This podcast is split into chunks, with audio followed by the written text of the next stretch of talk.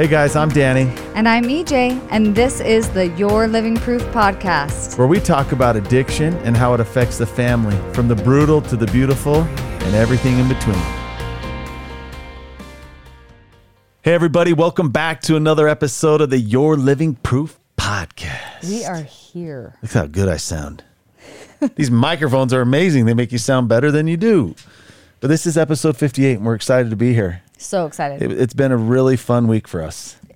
It, is it that a good actually has. No, it. I'm like, with all the work we've been doing, it was. uh, We had a payday. We had a payday this week. Yeah. for sure. Hey, and if you awesome. listen to our podcast or you have in the past, we now have a YouTube channel yes, and you can see the blazer that my wife is wearing today.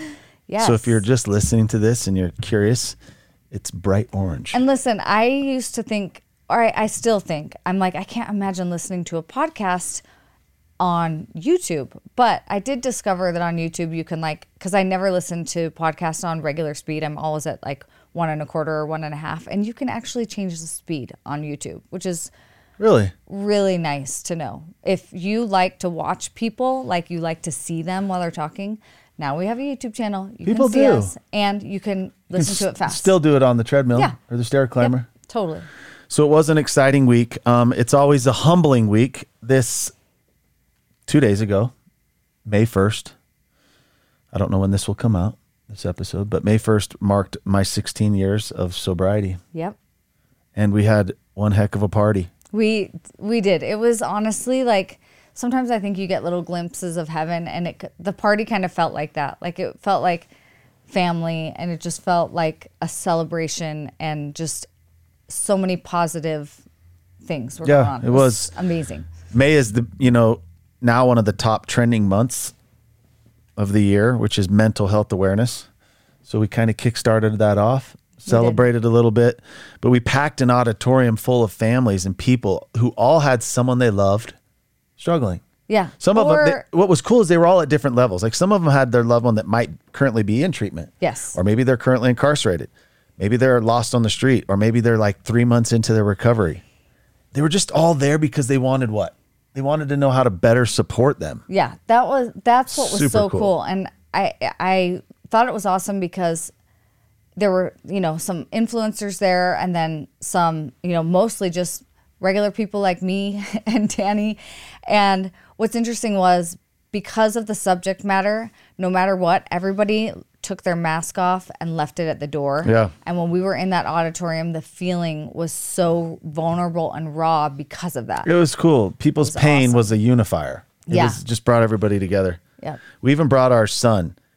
It, he knows. He knows. Our oldest son is twelve. He knows my story. Yeah. But he's really good. He's probably better with adults than he is kids his age. But he he wanted to come and help. Yeah, and he did, and he helped a ton, like set up and and. But tell him what happened after because it was cool. yeah, it was so cool. It was actually fun because we were um, sitting on stage, and so and he was sitting in the audience, so I could see him. You know, other people spoke before Danny spoke. Um, Mike Smith from the Utah Jazz, and then Todd Sylvester, and they both just knocked it out of the park. Just had some awesome, awesome, impactful messages. But when Todd Sylvester introduced Danny, he um, you know, said everybody give him a round of applause. Today is his actual 16th year of sobriety. And I was not expecting this, but people started standing up and the entire room stood up within a, a matter of moments, seconds, and gave Danny a standing ovation that like wouldn't stop. like, and, and it was, it was so powerful. And I looked at my son and I could see him sobbing and I was like, "Oh my gosh!" Like I wasn't even anticipating him like seeing this and witnessing it. So he he watched the you know everything. He participated in the event like any everybody else did. We get in the car, we're driving home, and he said, "Hey, mom and dad, can I can I tell you guys something?" And we are like, "Yeah, go ahead." And he's like, He's like, I, I really need your yeah, attention. Yeah, he was like, "Can I have your attention?" Because we were talking about you know a million things. Like, I just And he got tell choked up, so he got he got our attention. Yeah, he started to cry and he said, I have never been more proud to have you both as my parents. You're really making a difference in this world. And I am so grateful that my last name is Deaton. yeah. And I was not expecting that at all, but truly, Well, and the reason why to put context is because it's not It wasn't a glamorous story. It It was, was- but it's also a difficult thing to know Yes. that your one of your parents experienced something like that. yes, it's got to be difficult. So as a parent, you also wonder, like, gosh, did I taint my how they perceive me? Like, yeah, have I kind of ruined that? Have I, you know, done harm by them knowing? He knows my story. He's always known the story, but he had a chance to really see it in a different yeah. different See it in a different light. And he actually said, "You know what the takeaway is, Mom? yeah, he's twelve. 12 years old. You know what the takeaway is? No matter how embarrassing your story gets or how hard it is, you can always make the choice to change." And I was like, That was cool. "Oh, okay, It's really cool. We're it." like, sweet. If we accomplish nothing else tonight, yeah, we did that. Our, son gets it, so it was awesome. we And- we do want to talk about something important today, like, because I want to talk about the beginning of the journey. yes, everyone loves like standing on that stage when i got the standing ovation i started crying and i actually felt weird i had this moment where i was like stop stop stop yeah, because i didn't want that recognition Yeah. why because of where it had started everyone loves to tell their story or stand on a stage and receive an applause when they're standing where i am right. so today what we want to talk about is what it was like in the beginning Yeah, I really, as we thought about hey this. before we get into that i have to jump off because oh, my scatterbrain okay. I'm going to introduce a word and we're going to talk about this later on. There's a word, kratom. If you've heard it, you already know it's a problem. If not, we're going to do an episode on this because working in the trenches like I do in the last week or two, this has been one of the topics that's come up more than anything else. Yeah. Kratom. Okay. It's a new drug out there that is not yet recognized by the FDA as illegal. Actually, you can buy it almost anywhere at some grocery stores or gas stations. It's a plant from Southeast Asia. Okay, it comes from the coffee family. When a person takes this, I think a lot of people are doing it. I, I'm not a doctor, but a lot of people are doing it in the beginning stages as some sort of natural herb supplement that does what? It calms them down. But what is quickly happened is people have found out if they double or triple the recommended dose, okay, the recommended dose is what allows people to sell it legally.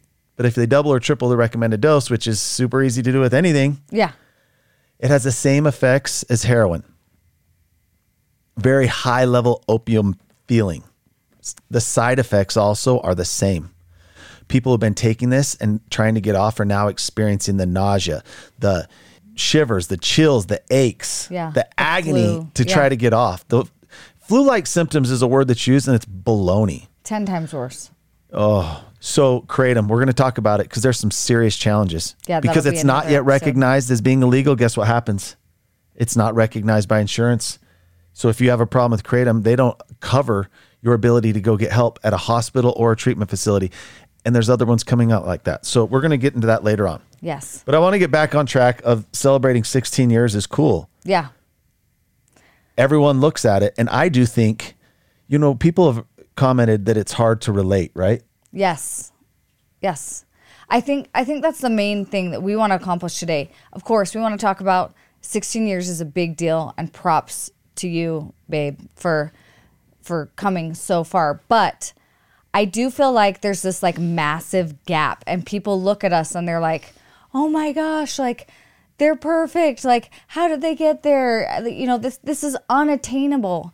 And I I I can see how that it could feel that way. So I we really really want to talk about the truth of what the first 5 years were truly like. Yeah, it's hard because I do know there's a lot of parents or spouses out there that want for their loved one what I have now. And because truthfully, for the most part, life is great. Like, do we butt heads?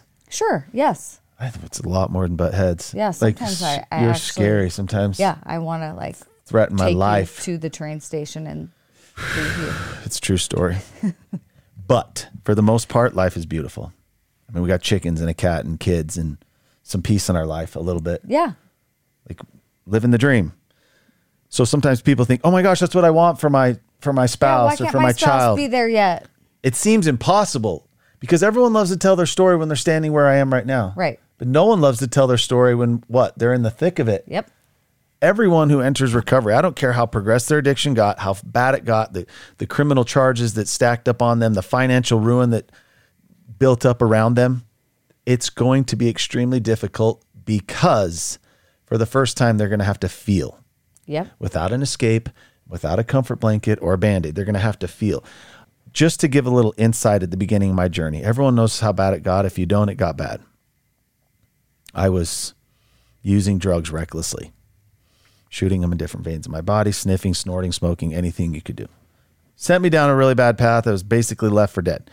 Well, when I got into recovery, when I finally said, okay, I'm going to put a foot forward, I'm going to try. Whoa. The process was incredible. The process, let me just give you a real quick rundown. I think it was two weeks of medical detox, sitting in a facility, basically like a loony bin, where I actually had ripped every fingernail off my body, going through the most excruciating withdrawals. Now, flash forward 16 years later, technology's improved and they have a lot of good tapers and medications that help people get off. But I was soiling myself, shivering and shaking for about two weeks. Got sent to a treatment center. I was so uncontrollably physically sick that they sent me back to the hospital was there for another week till I was stable enough to go back to the treatment center where I spent four months. Four months, 24 hours a day, residential care, going through a program, working through all my stuff, learning to eat healthy, learning to sleep healthy. After that, I'd been in the program long enough. They're like, hey, you need to move on. I went to a sober living house, started working an outpatient program, got a part time job. I still had court dates looming. So I had to go to court after I'd already done all of this and face some charges that I had. These were drug possession charges. And when I got busted, when I walked into court, I looked like Al Capone. Like the the rap sheet on the court, I still remember it on the courthouse. I had like six different charges, four of which were felonies. And if to give you some humor in this, all of that was derived from about $30 worth of drugs because I was so poor. I was homeless, poor with nothing. But each drug, even if you have like a grain of salt worth of cocaine or or maybe a popcorn kernel worth of heroin or something, I'm talking like the Yeah. tiniest. You you drop it fu- on the ground and you lose it. That is a possession Felony. felony. Yeah. So I had about thirty dollars of drugs on me, and it equated to like three or four different felony charges. So I still went to court. I just got sidetracked. I'm sorry. the judge is like, "Oh, I'm grateful you've done what you've done so far. Wow, congratulations!" But I don't care. Boom. Now I had been going to adult parole and probation with a probation officer, and what they do is they give the, the judge a recommendation. So they looked at my whole life, did an analysis of it, my criminal history, and realized that I wasn't a threat. And this was a first time charge, and all that stuff. They recommended to the judge probation, but he threw it out the window, slammed the hammer, and I got sentenced to a year in jail. Boo. Saved your life. That was hell. Yes. I had to do it. Yep. In order to get out of jail, I served many months and got out just before a year because I was going into a CATS program. What was that? Well, they used to call it CATS program. It stood for something, but I got put an ankle monitor on my ankle. I had to show up to the jail. We're talking now, I'm six months in to my Yeah. recovery.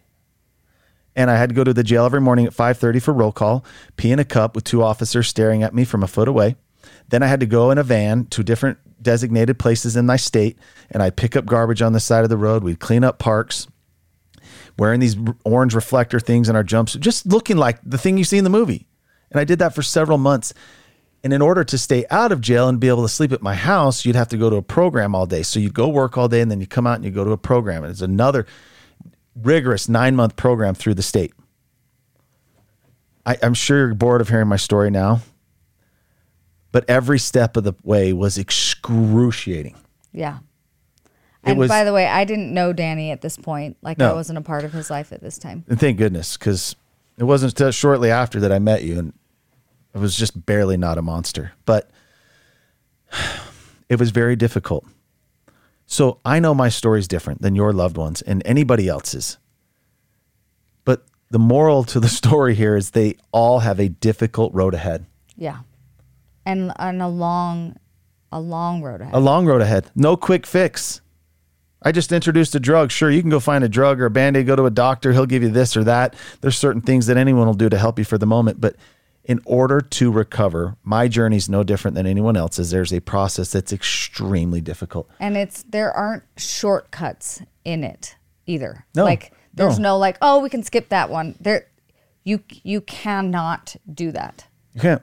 So it's not like I just decided to get clean. I went to a treatment center in 30 days. I walked out and I'm just like, I'm so ready for life. Yeah. I mean, you had done that before and then Yeah, I fell on my face. you wound up right. back there. Yeah.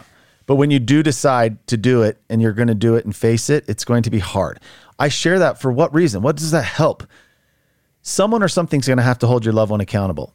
Okay. In my case, it was two way. Mm-hmm. For the first period of time, I had a family that was willing to help me because I was doing what I was supposed to, but I was being held accountable by who? A judge. The judge, Yeah. the courts. If I didn't do this, this, and this, I had to go sit back in a cell. I wasn't doing that. That was terrible. That's not a place that a mama's boy like me is supposed to be. Still, still is just, I can't believe it even happened. Yeah. Out of body experience. I had to follow what the court said to do. It was difficult, but they were holding me accountable. What would happen if I had a dirty, if I went and peed in a cup and it was didn't come back clean? I get thrown right back in jail. If I didn't show up for the program to go pick up garbage and serve like I supposed to or go to my group meetings through the state, I went back to jail. The thing is, is that structure saved your life. I mean, that that's the fact. You were so fragile still, even though you were clean, that if that rigid, rigid structure were not in place, you would have gone in a Yeah, the only direction. alternative is this is a family effectively learning how to do that. Yes. Okay, because I was doing it out of fear of consequence. That can keep you clean, but what it cannot do is help you recover. Yes. I want gonna to talk, about that. Yes, we're going to talk about that difference. But there were certain aspects I had to do. Now, if your loved one isn't facing criminal charges, I can guarantee you they are not out living life large. They're not balling. They don't have a huge savings account. Listen, their addiction always over times leads to a point where they're in financial ruin. They're in a bad place. They're getting real desperate. They might need a place to live. They're begging you not to leave. There's a myriad of challenges that they're facing. So whether or not it's criminal or not, they need someone to hold them accountable. And I don't care if they're 17 years old or 37 years old, Yeah. someone's going to have to hold them accountable. For most people, it's often easier when it is a judge, right? Right. Because there's that rigid, rigid structure to get them started, like it Yeah. was for me. If not, a family must be that. And it's not fair. No one no one wants to do that and really no one knows how to do that. That's what I spend my time mostly helping Yeah. people That- figure That's out what our program is. is not only how to how, how do you effectively intervene with your loved one, but how do you How do you become that that support and like what does that look like for you and what does it mean for you and what boundaries does that mean and i mean there's so many things. And here, what I want to touch on, and then I want your perspective, like not to call you out, but I want you to tell them the perspective of what it was like as a wife with your husband, who's what was that, a year and a half into recovery? not even no. not Okay, even. a year into recovery. So, what was that like as a wife? But I want to tell everybody, uh, my parents, right? Here I am. I don't know, was I 30 years old or 29 or something like that? I can't remember. I'm getting old. Yeah, 29. But still, at an age where parents would be like, come on, you got your shit together? Oh, I'm sorry. Sorry, mom. You got your stuff together? Like, you're 30 years old. Like, we shouldn't be babysitting this process. if they didn't, I would have been dead. Yes. So there's their perspective. And I do want to shed light on their perspective. I can't speak for them, but everything they did for me, whether it was helping me with maybe car insurance or food money or caring for a dog or just anything, Yeah. inviting me on family tri- trips or doing just some nice gesture. There's lots of different ways. It's not always money. They did every one of those things to help Yeah. based upon what? What you were doing. Based upon me doing what was expected and Yeah. required. Yep. So you can either do it for your loved one, you can do it for the courts and the judge, or in my case, you can do it for both. Yeah. One segued into the other. Yep. And that's what it took for me. But I just why don't you explain? And you can call, I don't care. You don't have to hold back. No, here's the thing. You don't have to be nice. Like I've you can had- say how hard it was. I've had more than a dozen people talk to me about this and just kind of want to know like how did that work? Like how was it? You know, what what was it like being married to Danny like that early into his recovery? And I'll, I will. I'm going to be totally honest. We started to see a um, like a marriage counselor right off the bat, which was awesome. and We should start doing that again. she yeah it was so helpful but she literally was like Danny shouldn't be in a marriage. Like he has no business being married. Like he he I'm just going to tell you right now I like didn't know that. he shouldn't be married. I'm She's right. She was right. and and sh- and and so she was like this this is I I don't even know how this is going to be possible with what like h- how infant he is right now emotionally like he is an emotional infant so like I don't know how you're going to need to come and talk to me one on one and Wow, like you must have been really attracted to me. yeah that was it yeah no it was literally like it was scary like I- was like whoa okay i you know it it was and honestly it manifested itself rather quickly when we got married on you know when he would feel exposed and how that manifested in our relationship was ugly it was scary it was raw it was Like what? What's some examples? chaotic. Um, I mean, and even like it's funny because we got married. We're members of the Church of Jesus Christ of Latter Day Saints. We got sealed in the temple, and I think people assume like, oh, they got sealed, like everything was perfect. Like, you know, no. Trying to get my husband to sit through 30 minutes of church at that time, even 30 minutes sitting in a chapel without him you could see his legs shaking like how fast can i run out of this building that's where we started he could not make it through one hour of church without running out and feeling like i don't belong here this is crazy you know even though like all of that like he had been through this whole process of like recovery and repentance and all this like the reality of it and doing it every week was excruciating. And here I'm thinking, oh my gosh, like, how are we ever going to have like this kind of family that I dreamed of? Of like, we go to church and everything's fine, and we we have this like more well-oiled machine going on. I'm telling you, it took years to get to that point. Okay, so what gave you the comfort? Like when it was hard? Because it was hard. It was even hard dealing with relationship. Like I was still trying to figure out how to deal with myself. Oh my gosh. Yeah. But to throw in this dynamic, edgy woman, and that ch- challenged me at times. So I know I didn't respond well and I didn't act well and Yeah. I didn't. But was it the proof was in the pudding? Meaning, well, here, here's here's the fact. I had to make a decision at a certain point. Am I going to stay or am I going to go? Because it was hard. And here's what made me understand how to stay or why I, I chose to stay. His willingness to acknowledge the pain he was causing me or the struggles he was having were so, he was so malleable. In other words, he would have these massive meltdowns or or or tantrums like where he was, you know, obviously struggling and he would almost immediately come back and say, "Whoa, that's not okay. I didn't handle that right. I want to do better. That was wrong. I'm working on this." His transparency and his humility in in saying, "I'm not there yet. This is my goal and I'm so far from it, but hang on with me. This is what I want to give you. I know I'm not giving it to you right now. I want to get there. Please be patient with me." It was so it was so real and I myself have struggled with uh, completely separate issues, but I'm the same where I'm like I'm not I'm not being who I want to be right now or I don't feel how I want to feel right now, but I trust that I can get there. And when I saw that in him, that willingness, that humility and the work was there. He didn't just say it, then he would be like I'm going to counseling this week or I'm continuing to go to my meetings or I'm addressing this issue with my you know my therapist or whatever. It was always I'm I'm saying what I need. I I'm going to express where I failed and then I'm going to put the work in. And then we're going to take another baby step forward. And then maybe we have one back, but then I'm going to keep going forward. That was the difference. And it's all the difference in the world. Because if you have somebody that fails and doesn't care that they fail, or or can't admit that they fail and do, and sees your pain and won't acknowledge it, then you have a very serious problem. But if you have somebody that said, "I failed you. I know I failed you. I know that I want to be this certain person and I know that's who I am down deep inside, but right now I can I'm not there yet. Please be patient with me. I can be patient with you. Can I add one thing to that? Because Yes. that is true. But simultaneously, I was still following some sort of guidelines and programs of accountability, right? 100%. You so my accountability with you was different. And you know what? I'm really glad you stayed. Thank you. I am too. Yeah.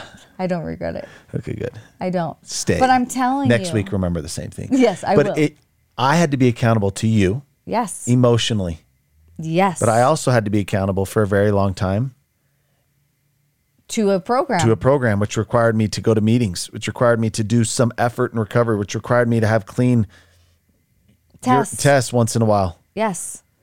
That both were needed. Yes.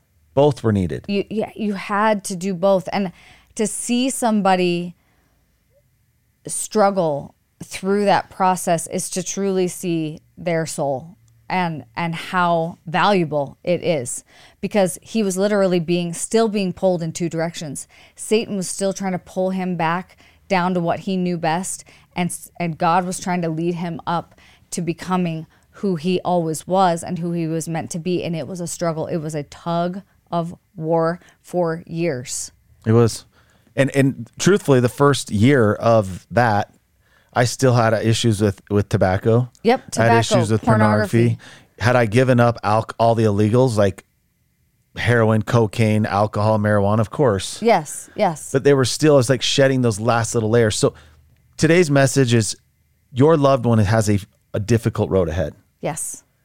And you have a difficult road ahead of you if you love them. if you love them. And so it's understanding that you get to, and I always share this with people. Here is here is your the piece that you should get. If you want to know how to support them, if you want to know that you're helping and not enabling, if you want to know that you're not going to get your heart stabbed, all of your love and effort should be based upon what? A program they are following that's either enforced by you, a program, or the courts. Yes. I always highly recommend a program, man. If you can get there, that's where the that's where the money is. yep. Because why? If they're in a long-term program, let's say they're in a year of out of you require that they go to a year of or 6 months, let's say 6 months of outpatient. Yes. What happens in that 6 months?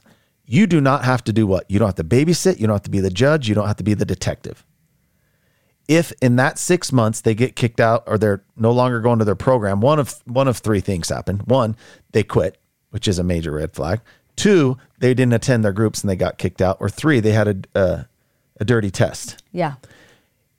If they don't leave their group, you get to allow them to be a human. It's the greatest gift for you. Of course, it's going to help them, but it's the greatest gift for you to know that you know what my loved one's doing it today. He looks agitated. He looks he looks crazy. Like I'm not going to let my mind slip. He's not using. uh, He's not doing anything. Why? Because he can't if he keep if he stays in the in the group. Right. There has to be structure, you guys, and it's confusing. Anyone who thinks they're going to go do this on their own without professional help, well, my hat's off to you. Yeah. Yeah. Because trying to navigate through that process, if you've not ever been through it and have someone's perspective on what it actually takes, it's just going to be failure after failure. Yeah. We're going to end by just talking about the difference between staying clean and a recovery. Yes. when I was stuck in jail, when I was in a CATS program, I was mad, I was bitter, angry at the world. I had a little bit of hope. All I was doing was staying clean. It's everything after that taught me how to recover. And the difference is God. Anybody can go to do certain structure. They can go to jail. People go to jail and they've been like, I've been clean for five years. I'm like, you've been in the same prison cell for five years. Yeah. You're clean, but you're not what? Recovered Yeah. with just today with a, a woman, her son was in a facility. It's a very, very strict, like boot camp type facility. People go there trying to get out of prison sentences, but it's extremely difficult. Wake up at a certain time, fold your bed a certain way, don't talk, don't talk back, don't drop a wrapper on the ground, like super rigid. Yeah. The program is awesome because it helps people who are coming from difficult circumstances stay clean, get some structure in their life. But what it does not do is allows them to recover. There's a huge difference Yeah. you can stay clean. You can bite down on a stick. You can do what's necessary. You can have certain consequences in place if you mess up and stay clean, but you don't become. I stood up on that stage Monday night 16 years clean and realized I would never be who I am today had I not gone through that. But man, it almost killed me. Yeah. And it almost killed me. The process of recovery is a difficult road. That one, they have to come to believe in a power greater than themselves, which is God. They have to learn that, be, that they can be forgiven. They have to learn how to articulate their feelings and process their feelings and do all that. And it's going to be difficult. So, if it's at all possible to have this fairy tale ending like I did, it's going to require your help and support, but it has to be informed. Yes. You have to know how to support them. If you just throw it out and just hope that they figure it out on their own, it will never work. Amen. And if you love someone, if this is your husband, and you are seeing their human weaknesses right and left, and you are feeling like hopeless that things will ever get better, I, I really, really do want you to understand what he just said. I watched Danny be clean. He was clean when I married him he's recovered now. And watching that process, it took, it did take years. And it was the most beautiful process. I'm grateful that I've, I've seen it because his transformation was slow. It was so slow, but it was the most beautiful thing to see him accepting forgiveness, relearning how to love himself, and what that did was open up new windows and doors in a way that could have never happened. Oh. Again, yes, you can bite down on a stick and stay clean, but the process of recovery is where you get your spouse back. Where you oh, they get, get the best version of them. Yes, that that and that takes work and it takes so much faith on your part. But it is so worth it. So when you're in the middle of it, do not panic that certain things are happening. As long as as long as they do what they're supposed to be doing, are continuing showing up. Yep, doing their program. There's no, there's no secret as to why the courts are overwhelmed. These corrections facilities, jails, prisons all over the world are they're overrun. They're at max capacity. It's because people in these situations they want it. They want to change their life, but they fail. The missing piece is you. Yes. The family who needs to understand how to support, how to do this without crippling them. Yes and that just requires help. And you guys, we are we're beta testing our brand new program right now, and it will be ready um, middle of May. We'll be having you know uh, we'll let all of you guys know exactly when that happens, but that program. If you're like, oh my gosh, that's what I need. That's what our program. Well, is. and what we ask you to do is go to the website, share it with your friends. There's a free master class. Yes. Which we've created, and you go sign up for that it explains what the program is. Yes, if you have any doubts learn. of how it works, if it works for you, if it's good for you, if it applies to you, start there and we'd love to hear your feedback. Yeah, we'd love it. Have a great week and enjoy your Happy 16th. That's Danny. right. Okay, thank you. Bye.